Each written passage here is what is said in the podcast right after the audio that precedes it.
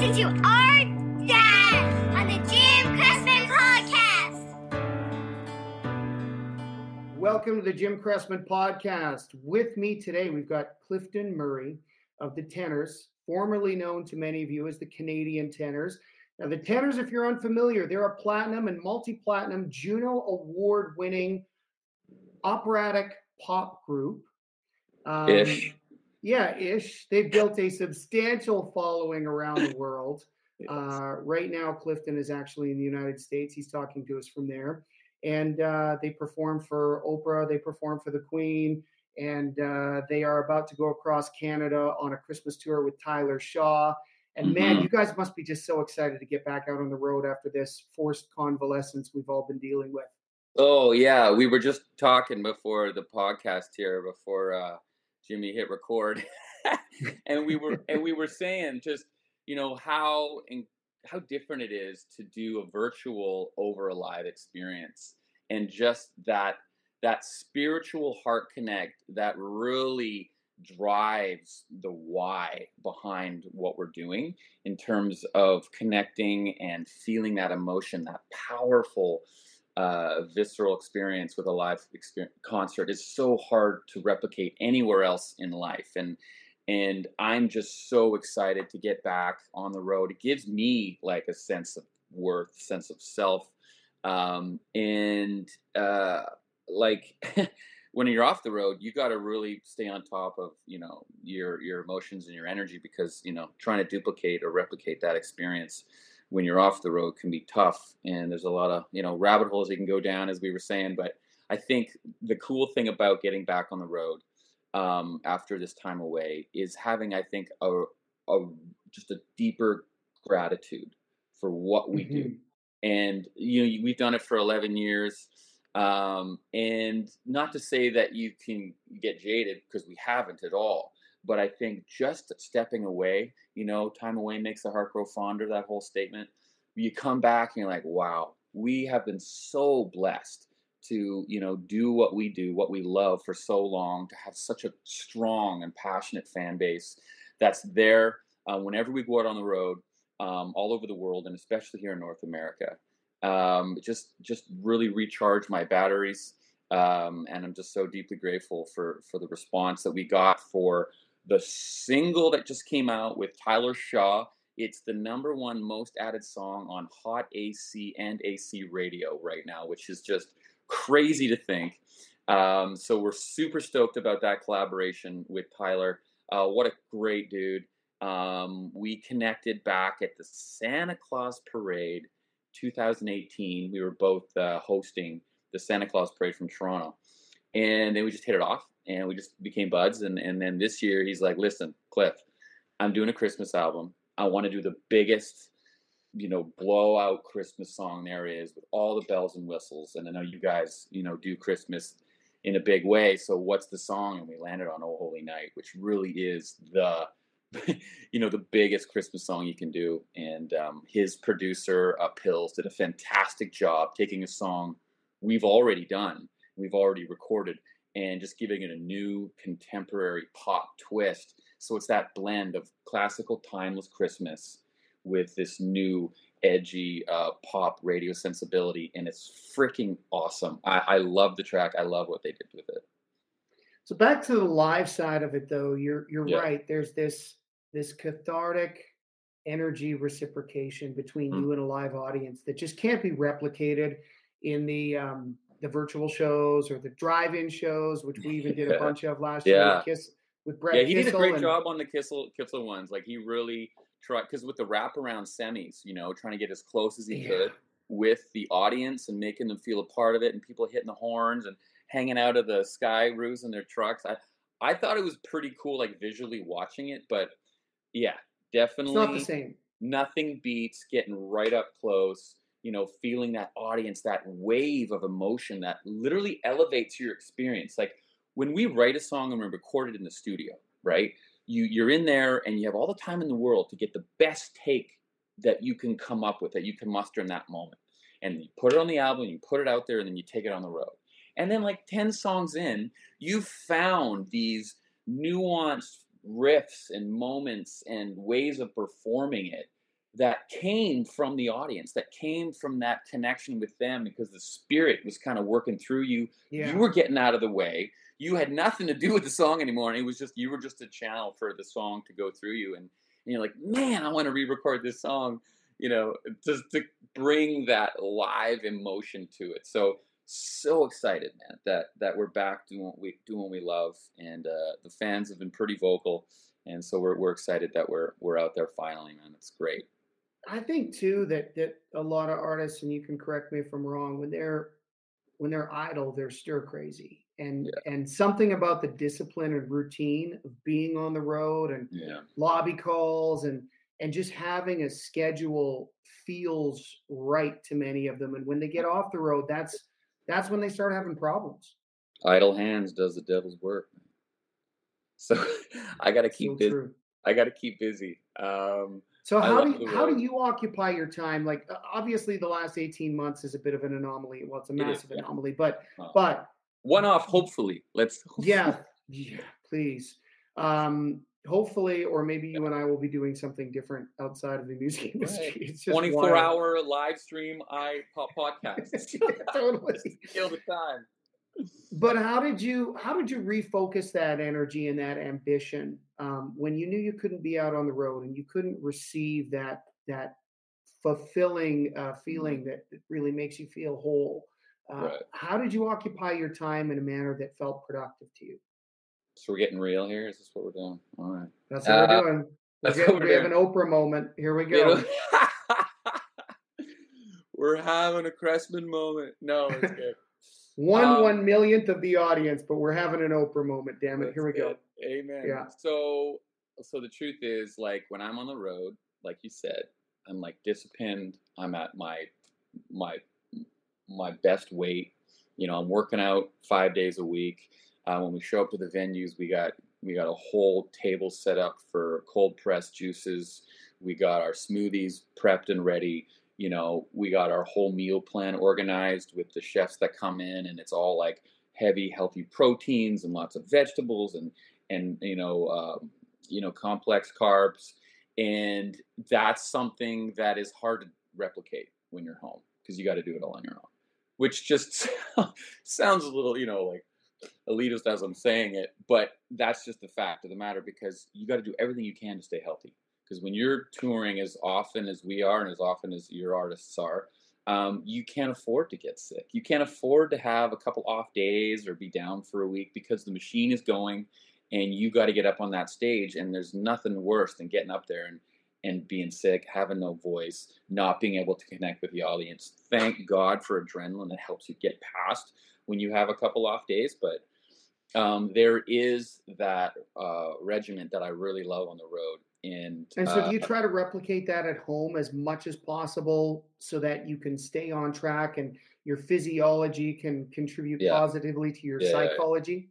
So I'm kind of a binge guy. Like, I'll go crazy, healthy, focused meditations, workouts, eating plans, smoothies, green juices for like an extended period of time.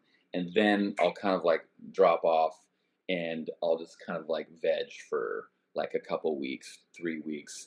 And the older I get, the less I can afford to do that. So I got to find that balance. And so when I'm home, I try and do a little bit of intermittent fasting, which I find really helps. So try not to eat super late. These are like sort of, we're getting into granular here, but you know, the eating late thing really kind of like sets the body back. Do you do like the starting eating at 10 a.m. and stop eating at 6 p.m. or what's your regimen? I'm more 12-8. Okay. Yeah.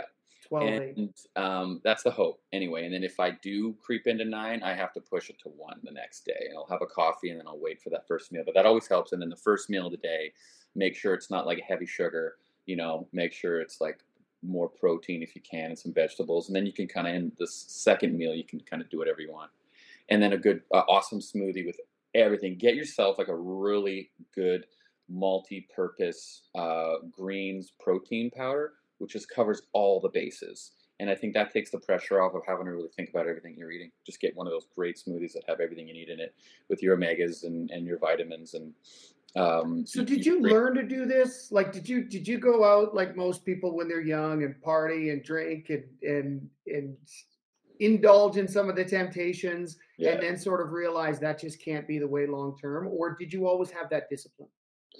No, I didn't. I was an athlete my whole life. And I kind of rested on my laurels a little bit because I was sort of like naturally athletic. I think early on I played collegiate rugby. I was training for Olympics and high jump. I played a lot of basketball. Really enjoyed just being physical and active. And it was something that I was just naturally gifted at. And I was doing a lot of music. So I was always in shape, but I wasn't the guy like in the gym, like, you know, counting my reps, really getting focused on it, you know, isolating and just, I was just kind of like always active. And it was a lot of fun. And then I had a shoulder injury in university, which took me out of rugby sort of career. That was the end of it. It was a paralyzed left deltoid. So this little baby doesn't work here.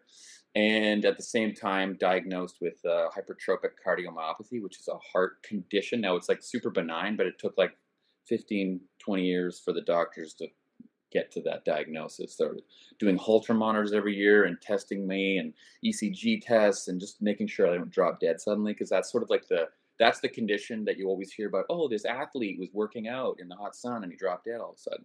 Finds out that he had the hypertrophic cardiomyopathy. So it kind of scared everyone into like having me like quit sports, which was kind of unfortunate. But some of God's greatest gifts are unanswered prayers, because it redirected me into music, right? Thank you, Garth. Right. And that was, I think, the impetus to really focus in on music as a career. I started in acting, and then I was in like a gospel choir, and that kept my vocal chops. And I wanted to be a solo pop artist, and then the tenors called, and that's kind of when really the regiment of touring and the road and discipline really kicked in high gear. So, and not until I joined the tenors did I have a real consistent focus on health and stamina and a regiment and diet and all that kind of stuff. And that's also around your athletic background probably lent itself quite handily to that new regime that you would put in place so that you could show up at your best every night. Now, did you ever have aspirations to be a solo artist, or when the tenors called, did that just feel like the right thing right from the beginning? Because I know some of the guys in the band all had solo careers at one point, and they sort of had to resign their aspirations on that front to come together as this unit. Yeah, absolutely. I think every artist that starts out in the music career is kind of thinking about creating a path for their creativity to shine, you know, and that traditionally takes the path of a solo career in the mind. I will say that being with the tenors, the Canadian tenors, is like the greatest thing in the world. It's the best thing in my life aside from my wife and kid, and it fulfills me completely. Early on, I wanted to be like a John Mayer, singer-songwriter on guitar. I went on Canadian Idol. I got on the show, and Canada got to see what I did. I was on the show with like Carly Rae Jepsen. I think Brian Mello won that year, and it got a taste of what it's like to be in that kind of larger spotlight. And the final performance wasn't the greatest for me. Kind of oversang and really pushed my vocal too far, and I kind of cacked on the day, and it was mortifying, truly. And I basically failed in front of Canada. That's how I definitely received it. But it was my greatest lesson, and it was my best teacher, because ever since that moment, I made it my goal and my singular focus to be a recording artist, to get back to that stage once again, and to prove to others and to myself that I'm better than what I did on that show. And so, you know, failure was my best teacher in that. So I always embrace moments of failure, because in that you learn more than when you win. And so, yes, I wanted to be a solo artist. But when the tenors called, I was in this whole world of the power of yes, because I had just watched What the Bleep Do We Know? And I was like, whatever comes into your life, you embrace it, because you don't really know what the path ahead is. You don't have all the answers. Right. You got to trust the universe. Surrender. Exactly. Surrender to what's coming. I'm like, I've never heard the Canadian tenors. I'm not a tenor. I'm not classically trained. I'm like a pop country, you know, singer. And they're like, no, we want to complement the classical sound with a pop sound. And that with mosaic, that unique blend is what's going to create something different in the world. And I was like, all right, let's go for it. And immediately we took off. We were on Oprah and we were on like Dr. Phil. We opened for the opening ceremonies of the Olympics. We sang the In Memoriam on the Emmys, like within a year and a half. So many things that just happened. All of a sudden, it was just like, it was a rocket. And we've just sort of been riding that wave and slowly growing our fan base ever since. So there's really been no time to think about anything other than growing this group, this gift, because you know more than most how rare it is to make music, not just a passion, but a career and a successful one at that. So, man, there is room in this group for solo moments and bringing your songs to the table and having them being presented with the harmonies of the group. So all of those feelings that are there aren't like just sort of like sitting there like, oh, I want to be a solo artist. It's not like that in this group. We're just so passionate and grateful to be in a group with the guys, because, you know, we see solo artists doing it and it's tough, man. It's all on you, and sometimes you do it on your own, and we get to lean on each other, which is such a gift. I think that, well, it's great to see your commitment to the group first off, and that obviously speaks volumes about the chemistry between you guys and how you must all get along. But I think one of the things that really resonated with me is this idea that rejection and failure can be your most effective teachers in life. And how did you develop the self-awareness to learn to process failure that way? Because it does often take the heart out of people who are more inclined to be motivated by external forces, right? If you're an artist, you are always, to some degree or another, pandering to an audience. You're trying to entertain people. So how do you get to a place where you're like, I failed, but I learned enough from that I'm going to be better rather than being devastated by it? Right. That's a really sort of deep question. Like, where did I learn to treat failure as a teacher as opposed to beating me down and running away from my dreams? I think it comes from my mom and dad, honestly. And just the absolute, recklessness of their pursuits of the impossible. They had no right, theoretically, to move into the middle of nowhere and build a resort from scratch, build a hydro dam in the middle of nowhere to create their own electrical grid to light up this resort floating on the water and go and find people to come to them. You can't get, there's no roads. There's nothing there. You got to get Port McNeil, British Columbia. Yeah. And the resort was Nemo Bay Resort. It's a wilderness adventure resort, but it started out like a little podunk floating lodge on the water. And like, it's like nothing. It's $400 a day. Go fishing. And my mom's going to cook and my dad's going to be guiding. And I'm going to be, singing with my dad after dinner, old like Gordon Lightfoot and Stan Rogers songs. And this was, And the fact that this little resort with the owners that knew nothing about it, it became a 5-star world-renowned helicopter adventure resort, which is now rated the top 24 unique lodges of the world by National Geographic magazine, is just like, holy crow. So just having that unapologetic belief in yourself and willingness to just power forward, irrespective of what's in front of you, I think has just been instilled in us. And I had to get out there every night and sing with my dad in front of all these guests, and it was scary because like I'm trying to keep up with him. I'm this young kid, and these are like these older guys, and then it was families and corporate people, and it grew over the years. And I sang at that resort from like 8 till 23 every summer with my dad. And I just sort of honed that love and that passion for performing and for singing. And I just remember one time very specifically, we had like this world-renowned trumpeter in Jens Lindemann. He's a Canadian trumpeter, and this concert pianist was in there, and they're like, Clifton, come on out and sing with them.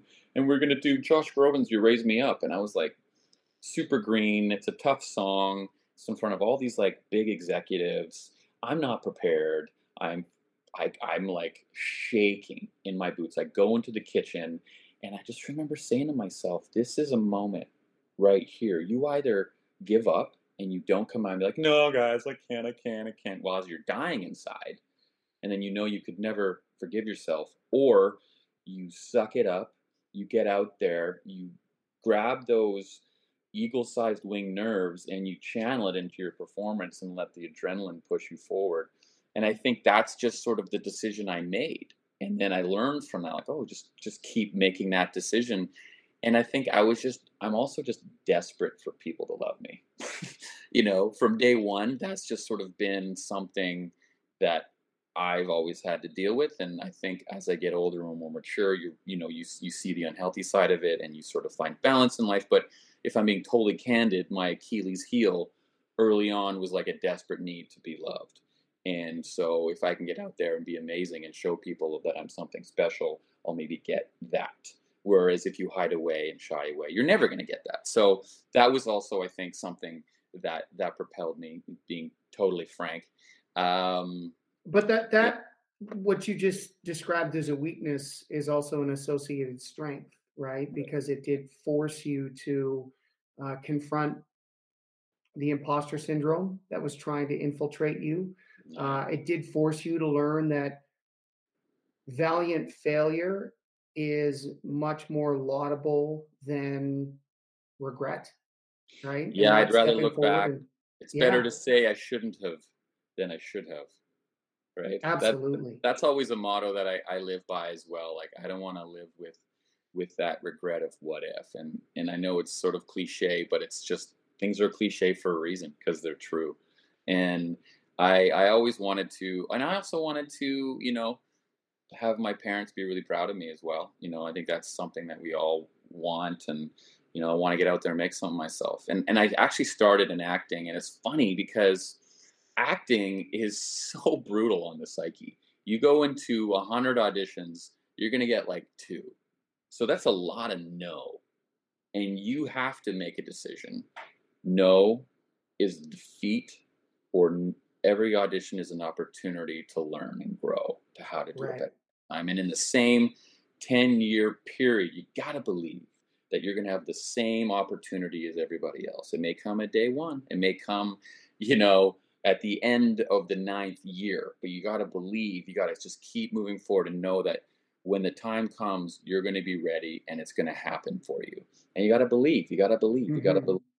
You know, it's just this weird thing where you're kind of a little delusional, but the delusion is sort of a magic pill that people are going to knock you for, but then in the end it actually could be a benefit. So it's funny how everything really does have a light and a dark to it, and it's really how you use it, I think, sometimes that determines what it becomes. You know, it's not how hard you get hit. It's how hard you get hit and get back up. There you go, Rocky Balboa quote. Rocky Balboa. I love it. I love it. No, you're right. It just like gets me fired up, you know. Right, getting knocked down and getting back up. And you almost need delusion as part of your psychic pack or your psychology package in order to summon the energy to go back into the fray. And right? I think it was Winston Churchill that said something like, successful people go from failure to failure without losing enthusiasm, right? I love that. That sounds like that's that same idea. That sounds like a crazy person to me. But it totally does. And for most of us, it's like, how much of it is me failing and learning versus the universe trying to tell me that this isn't the right career choice for me?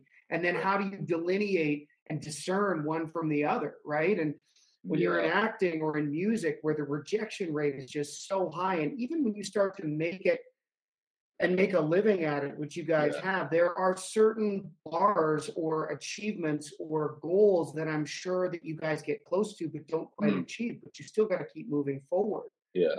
So you're living in perpetual judgment, and you're living in sort of an element of like having to get to that, just that next state. And then maybe then you'll feel safe, but that never comes. Like I'll talk to like young singers, young actors, and they're sort of explaining the feeling that they're having. Like, oh man, it's so, you know, I'm trying so hard and I just got to like get to that next level. I'm like, I feel the same way. You know, like I just got a bigger mortgage and a bigger house. So the pressure is still there, you know, but it's like, I still live with that little voice saying one bad show and you're going back to bartending, bud. You know, it's that voice that, yeah, it could be a negative, but it could also be a positive. And we, the tenors, have been really fortunate that we've been surrounded by great people, and we brought in great people to work with us in a group setting and in a solo setting, like group therapy, and these really incredible people that have worked in an executive level with executive teams, but also other artists.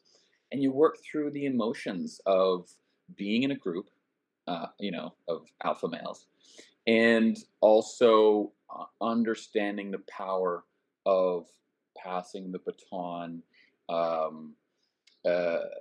connecting on a spiritual level, embracing the differences as a strength, allowing competition to be a healthy impetus for growth as opposed to a battle stance.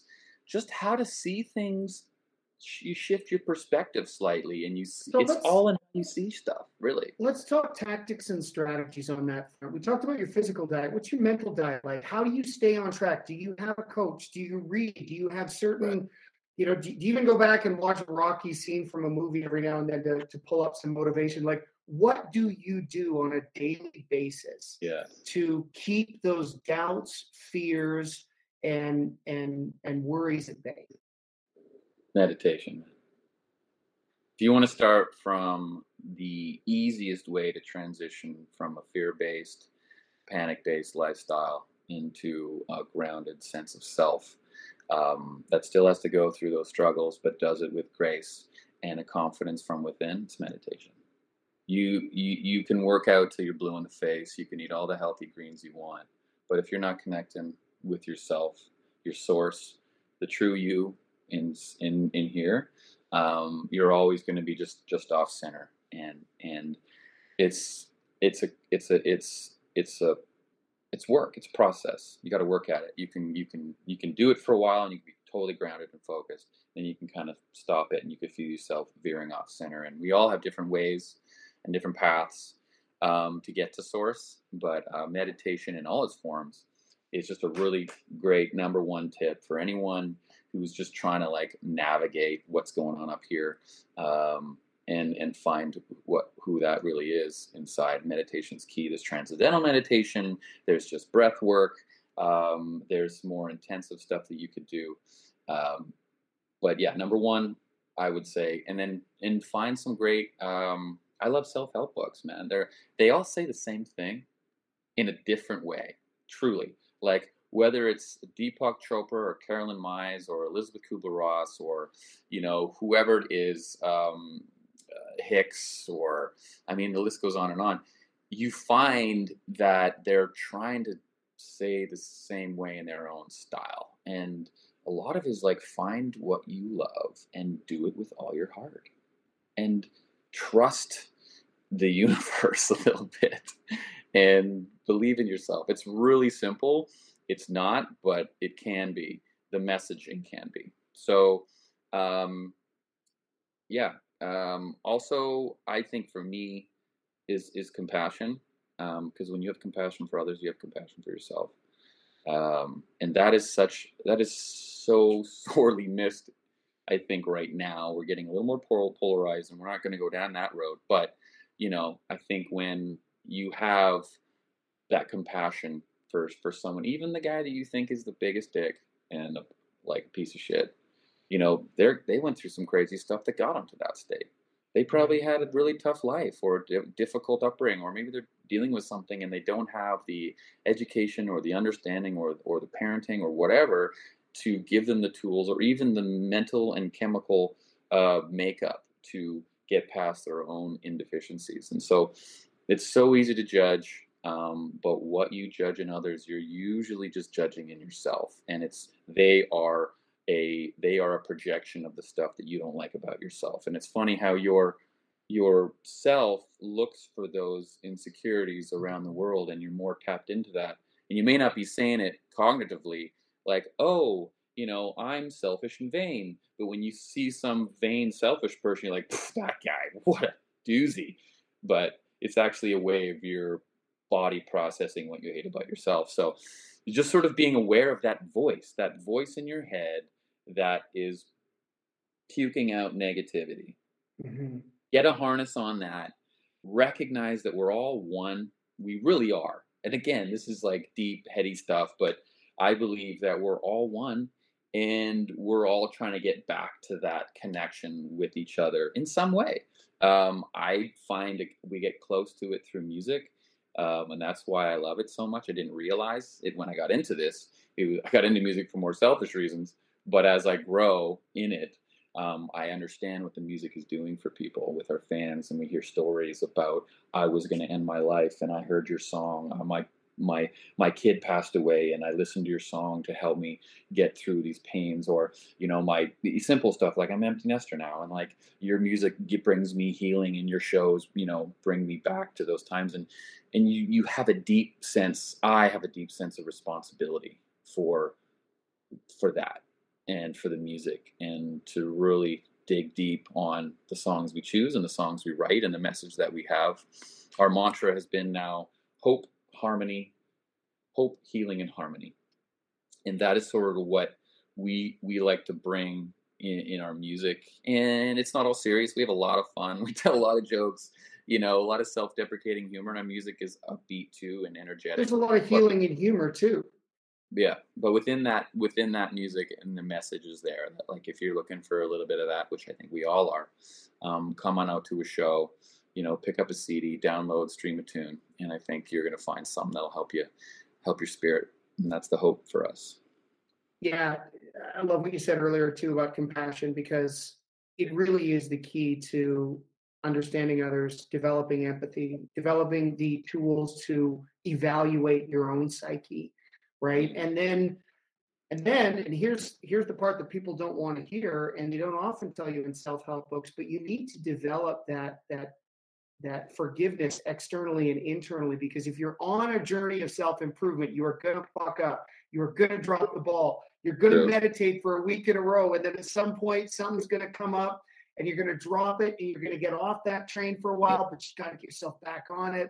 And the only way you can do that is by forgiving yourself and going, hey, it's okay. I screwed up, but guess what? I'm back on the wagon, right? Yeah. And that's all we can do. It's not what you've done. It's like where you are right now and what can you do today. And so, like, forgive it and just start up again. You hear that a lot of NAA too. A lot of people talk about that. It's just like you just keep going back to it, and every time it gets a little bit easier. And you asked me, like, what are some of the things that we do? I mentioned meditation, but I think gratitude is a really awesome word that is underappreciated. And it's sort of skipped over. Like, oh yeah, gratitude, I understand that. Well, I'm sort of like trying to do a deep dive on what gratitude is, because it keeps coming up. And I think when you're on a journey and you're doing a lot of this, you know, the seeking work, these things keep popping up. It's like, you know, it's like, hey, go back to that, focus on that. It's like, hey, gratitude seems to be popping up all the time. Why is it there? And in that work, in that process, I'm like, if you're in the state of gratitude, it's impossible to be depressed, angry, irritable, sad, all these things, because gratitude is taking the foreground. So how do you get into a state of gratitude? Pick 5 things in your life and just really think about how grateful you are for them, and look around at the most simple things in life that you have and realize what it would be like without them. Water. You know, most of the people on this planet don't have it, you know, and it's a simple thing, but even family, or, you know, friends, the health of your family and your loved ones and yourself, right? Like, that's one that we all take for granted, but it's like, how important is that? If your kid is sick, really sick, or if you're really sick, like Confucius says, a healthy man has 1,000 wishes, a sick man only has one. right? And it's like, ooh, good line.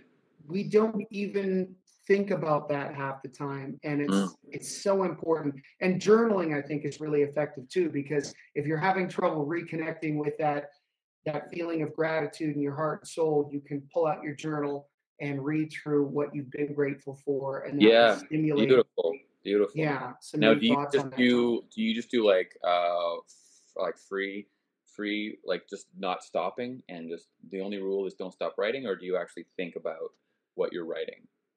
I have a little blue book right here, and I have many of these, but they are a combination of wisdom that I encounter in the real world and a gratitude journal. And I just sort of write down anything that anybody says that touches me. I write it down, and I write my gratitude components in there as well. And then, that's a little book that goes with me everywhere. I love that. I think Fraser in the group is the biggest journaler of all of us. He's got these little red books, and he's constantly writing in them, and he's journaling, and he's really passionate about that work, journaling, journeying, and meditation, and all that stuff. So he's also a great source as well. And he's funny. He's got this very similar little red books with the black strap, and he's always busting out and writing it down. I use my iPhone. I have all these voice notes sometimes, but usually it's my notes. And I'm usually writing down a thought, and it ends up usually being like a lyric or an idea for a song or a concept that I'm building, self-discovery around, So journaling definitely is a powerful tool for self-awareness. Yeah, and I think too that, that pertains to my own situation as a manager, as an agent, as somebody who works with artists all the time. I think you have to walk the walk. I think that if you want to talk about the effectiveness of these tactics and strategies, you have to have some real world experience with them and actually implement them in your own life, because it's really hard to convince someone to meditate for even 10 minutes a day if you don't have the real world experience with how it has profoundly affected you in your life. Yeah. Right? Yeah. Yeah. No, if you're listening to this, meditation has profoundly affected my life. So if that helps you at all, getting over the hump, take it from me and Jim, do a little homework on what meditation works for you and give it a shot. And here's a simple start out tool for meditation. Just sit in silence, because I know everyone's big excuse for not meditating is like, I can't not think. And meditation is not about not thinking. It's really about just focusing on one thing, like either your breath or in transcendental meditation, it's a mantra, which is just one word. So just sit there and just focus on your breath going in and out. And the second you find yourself thinking about something, don't judge yourself. Don't go, oh shit, I'm thinking again. Just acknowledge it. Oh, that's me thinking, and go back to the mantra or go back to your breath. And it's that simple. And when you realize you don't have to get mad at yourself or think that you're failing because you're thinking, and that like everyone's going to think in meditation, no matter what anyone says, if they say otherwise, they're lying to you. Just bring yourself back to the breath or the one word. And it's so simple, and do it for 5 minutes and you'll feel better. And then stretch it out and try and do it if you can get to 20 minutes a day. That's great. I just did a 21-day meditation challenge where you have to do journaling, you have to do like drawings, you have to call up people that have hurt you or you've hurt or people that you care about, and ask them their dreams and aspirations and biggest regrets in life. And it's hard to do, but you get some really incredible lessons out of it. And then you have to start your own meditation. So you have to invite people and then you lead them. So you send them the meditation every day. You send them the job that they have to do that day, whether it's like journaling for 20 minutes or doing this research or reading this book. And then you sort of get empowered, because you have to be responsible for these people. So the Deepak Chopra 21-day meditation challenge is a good place to start. I'm going to ask you where you got it. And so, yeah, so people can just check that out on their own, right? They can Google that. Deepak. Just go to Chopra, Deepak Chopra 21 day meditation challenge. Yeah.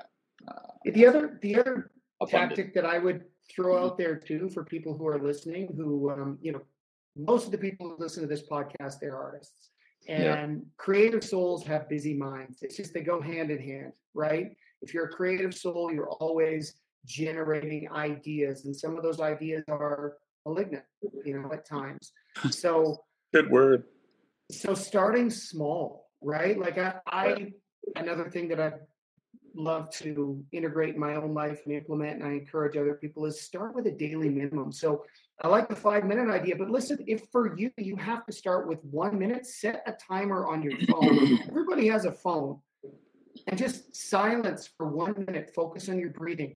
Maybe the next day you get to 90 seconds. Maybe at the end of a week you're at 5 minutes, but at least you start the journey. And you have to make that barrier of entry low enough to get people to get started. Because, when I hear 20 minutes a day, even though I don't have a problem doing that now, there was a time years ago where I go, I can't sit in silence for 20 minutes a day and breathe.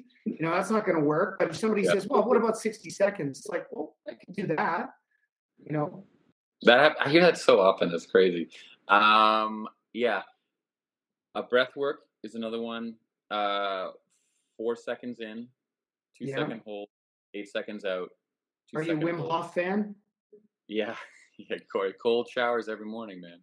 Good man. Yeah. It works too. It slows the heart rate down, makes you healthier. It clears up the cobwebs. It wakes up the face, and it's a good one. It's tough. I do like a regular shower, and then I finish with a 1 minute cold blast, or 30 seconds, or however long I can handle it. Mm-hmm. And that's how I get my day going. Fraser does it as well. He's a big Wim Hof guy, but it works. It sounds terrible, but you actually start loving it, because nothing wakes up your mind and your body and your face like a cold shower. That's like immediate. You think like getting a hot shower to warm things up? Like I think it does the opposite. You got to blast yourself with that cold air and cold water. I do like the cryo, but I don't think it works the same. Like cold water is way better, I find. They do that. Like cold water just has a penetrative effect to you, where it just like hits you so much harder than the cold air. And anything is good. That's the thing that people should take away from this. Like if you do 30 seconds of a cold shower, or you fall in love with cryo and you've got a place that you go to regularly, it's all good. But there are, as you start to refine your journey, you'll realize that there are some things that just feel a whole lot more impactful. And just do what works for you. Find your path. There's so many opportunities out there. There's so many paths to go down. So you don't have to do what we're saying, but it'll hopefully send you somewhere that you find something that works for you. I like Wayne Dyer. He's a really cool guy. Confucius, that you just sort of like paraphrase his line, the journey of 1,000 miles starts with a single step. Like that's like the most popular, line from Confucius, and sort of Wayne Dyer does like a modern day interpretation of it. And it's very valuable, whether you're an artist or you're an executive or you're just someone dealing with life and family and whatnot. He's really cool. And if you're not big onto like reading, but you like to run, throw on, throw it in your ears, and the speaking version, and just listen to it on your run, and that way you can feel like you're doing something, or do it when you're driving, and you learn some lessons as opposed to sitting there with a book that some people just can't do. So I like the audiobook. I'm a huge consumer of audiobooks. They're my saving grace now. Workouts, running. I mean, sometimes I still like music, obviously, for a workout. If it's what gets you so jacked. Well, thank you first off. I have a pretty hardcore regime. So I roll jiu-jitsu. Wow. I do these small, like 30-minute HIIT workouts, high intensity workouts, where there's basically no break.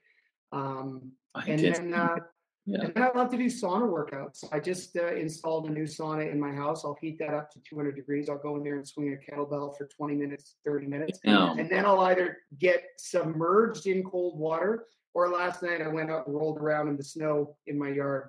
So, yeah, that, you're serious. Forget Wim Hof. Go to Cressman. Yeah, it's been fun. It's been fun. Well, I found when I became a father, I mean, I was always athletically inclined, and I used to box and wrestle and play football in high school and all that stuff. But when I started having kids 9 years ago, I really found that I needed to find a place to channel any anxiety so I could show up and be the best dad possible. And so that really was my impetus to, you know, just hammer it out and go for it and try all these challenges physically and mentally, and force myself into a place where I can be proud of myself, you know. And if you're proud of yourself, it alleviates insecurities. And if you alleviate insecurities, you alleviate anxiety. So yeah, it's this whole process. And then you alleviate in others because you remove the element of concern when people are in your presence. And that's the magic of being grounded in yourself, is like, as soon as people see that you have no concerns, they can stop worrying about their own. But if you come out, especially if you're on stage, and you hold that element of like, oh shit, people pick up on that, and then they get tense. And no one wants to sit in a concert for 2 hours and feel tense. You know, they'll go to a horror movie to do that. You know, but to remove that element of concern, I'm quoting Jim Carrey. But that's such a magical thing too. It's just sort of like give people, create the space for people to walk into this element of no concern, and it's a magical thing that's addictive that people want to come back to. So as an artist, as a performer, I think that's really cool, and I think Kissel does it really well too. In his social media and on stage, he's just so like welcoming and so warming and so confident and so fun and so bubbly that it's just infectious, and people want to be around that energy. And I think the guy that does it best of all, yeah, he definitely likes to be liked, but he is also sincerely one of the nicest people, most thoughtful people. Yeah. He's just a beauty. So grateful to work with that guy. Sorry, you were going to say the person who does it best. Garth Brooks. Undoubtedly, man. The greatest entertainer and performer of all time. Like, the guy could do it of 100 million people. Like, if the venue was big enough, 1 million people would show up to that. Even now. Have you met Garth? I have. Yes, I have. We did a gig. Interacted with him? We did a gig in Minnesota, and it was a big charity gig, and he was one of the artists. There was like 6 artists. It was us and Garth, and I'm like, I think Lionel Richie, and I'm forgetting the others because my idol is Garth Brooks, and that's the only guy I ever wanted to meet. And we're finally at this venue, and I'm like having a conversation with him, and he was just such a regular guy. That's the crazy thing, is when you build this guy up and you finally meet him, and he's just so cool and calm and talking about family and everything. And it was around sound check we were chatting, and then I was literally the next 2 hours, I'm like, oh my God, I'm like opening up for Garth Brooks. This is crazy. I can't believe it. And then he got a call from his home. I think it was Oklahoma or something. And his daughter had a soccer accident, and he just drove to the jet and flew home and didn't do the gig. And I was like, what? No. But family first. That's Garth. Made me love him even more. So that was a pretty big pinch me moment. My dad's always like, did you get him up to Nemo Bay? I'm like, that. I'm not going to come in hot right away. No matter what I do. Pitch him hard. Oh, every time I tell it, my dad, I met someone awesome, whether it's like Greg Ski or who knows, some king or prime minister or Russian oligarch. He's like, did you tell him about Nemo? I'm like, no, Dad. That wasn't my first thing out of my mouth. Oh, I love it, though. It's parents are the best. Salesman, man. Consummate salesman. Yeah, nothing wrong with that. Yeah. So as it pertains to the tenors, one of the things that I really admire about what you guys have been able to do musically is you've been able to take this genre of operatic pop and make it cool and make it relatable for younger audiences and people who are from an older generation who gravitate to that kind of music naturally because it speaks to a time in their life. And you guys have done a good job at separating yourself from the Il Divos and the other acts out there that might say that they're sort of part of that genre. How have you set yourself apart in your own estimation? Because that's my evaluation from the outside looking in. No, it's a great evaluation. I appreciate that. I mean, first of all, we're not huge fans of operatic pop. But I guess if it keeps coming back around, we just have to accept that that's part of people's interpretation of what we do. We are, there is operatic elements, there is pop, there's also folk and rock. We do Queen, we do Dylan and Leonard Cohen, and we also do classical. We do some musical theater, like songs that are like timeless. But I think what really separates us is the fact that it is pop artists, like full on. I'm not classically trained. I know nothing about opera. But you know, Victor is incredibly versed in that world, did that in Florence in Italy for 6 years, could be soloing at the Met if he wanted, but he's a part of this group, and what a gift that is for us, you know. And Fraser kind of goes between both worlds. He's pop sensibility, but he's also classically trained, and he was in like a 12-part a cappella group, so his like understanding of like, you know, really complex harmony is pretty incredible. And so I benefit from that immensely. And but what sets us apart, I think, is that, but also our songwriting. So we're all songwriters. We have been our whole lives. You know, I've been writing songs since I was 14 and singing them at the guest in Nemo Bay. And that was my focus, was to be a recording artist with the songs that I write. And as the career in the tenors evolved, we just kept bringing more and more of that to the table, and the response was very strong from the label and from the artist, from the fans. So we just kept doing it. Where the first album, I think we didn't have any originals. The second one we had, I think, 2, and then it was 4, and then it was 8.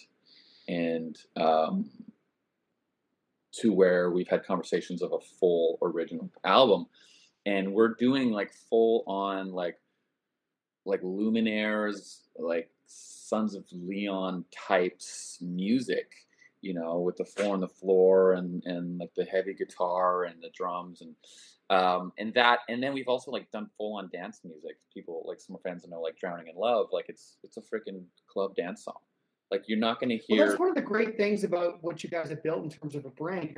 You're not defined and confined to a format that needs to sound a certain way. Right. You have the ability to just gravitate to great songs and let the production take that song wherever it goes. And it's cool in a live experience, because you're not going to hear the same like classical crossover ballad over and over and over again. You know, you're going to hear some like the most epic classical songs, like from Turandot, you know, Nessun Dorma, and you're going to hear like this like four on the floor, driving upbeat, awesome like summertime jam, and you're going to hear like your favorite musical theater dude, then you're going to hear like Leonard Cohen, Bob Dylan, and all these like great songwriters, and we're going to do our twist on it in a unique way, and a lot of inspirational songs with a great positive message.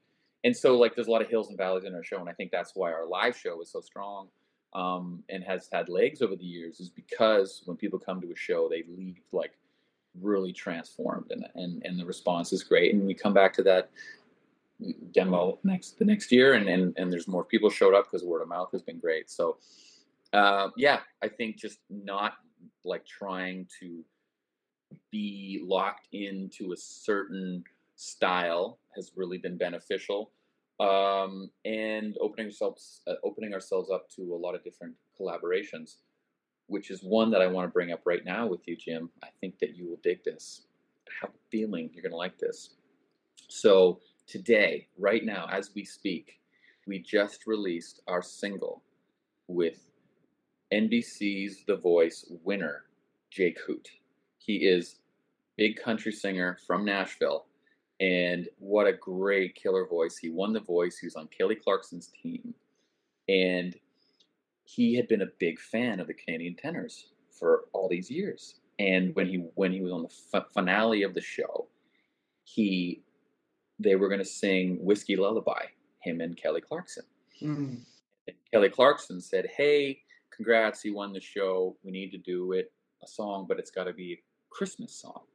And he suggested that they duet our rendition of Sarah McLachlan's Winter Song, because we did it with Sarah McLachlan on our album, and we rearranged it, and we gave Sarah this whole new part. Well, she kind of created it, I should say. But we arranged this duet of her song. And he loved that version, and he brought that version to Kelly and to the band. And everyone loved it. So they performed that song on the finale of The Voice. He wins the show. We obviously, like, you know, shoot him over, you know, DMs and social media, giving him some shout outs. And we kind of kept this relationship going for a little bit. We did some like fun social media stuff. And he just reached out a couple months ago and he says, I'm doing my first Christmas single. I want to write it with you guys. Are you down? And we're like, absolutely. And so we're talking about it, and he sends us this song that was partially done that he'd created with this other guy in Nashville, Marty Goetz, Goetz. And we took it and we did some rewriting on it. We arranged some things. And so we did some back and forth, and he loved our changes lyrically and melodically. And we just recorded it last month in Nashville, and we released it today. It's been out for about 6 hours, and it's called When Christmas Is Come and Gone. And it's a really like soul stirring song about a man about your age that goes back to his childhood home, brings his young kids, tucks them in, and is walking down the hallway and seeing all the pictures of his childhood. And maybe his parents aren't there anymore. Maybe they are, maybe they aren't. Maybe he misses his grandparents, but he reflects on what the really important, what's powerful about this time of year. It's about being around the family and reflecting on those that may have passed on. And those are the gifts that keep coming around every year. It's this opportunity to come together as family and appreciate what we have and what we had. And it's great. And so we recorded a music video and a live performance that's going to air on Kelly Clarkson's show December 4th. I believe. So it's a country tune. I mean, it starts with Jake Hoot and it's like full country. And so we got to do ourselves a country song. So we're going to be pushing it to country radio here really soon up in Canada. I hope you guys get into it. Check it out. It just came out now, and we're really super stoked and passionate about this song and our collaboration with Jake Hoot when Christmas has come and gone. Oh, congratulations on that, and the big hit single that's out right now with Tyler Shaw and the Canadian tour. You guys are the first to foray back with a major tour in these crazy times, and I want you to stay healthy. Wish you luck with it. Thanks for taking the time to do this today, man. It was a pleasure and an honor getting to meet you. And yeah, unexpected pleasure myself. Jim, you're a great dude, and you're putting out a lot of positive energy in the world, man, so I really appreciate what you do. Look forward to seeing you in person one of these days. Amen, brother. Right back at you. Bye.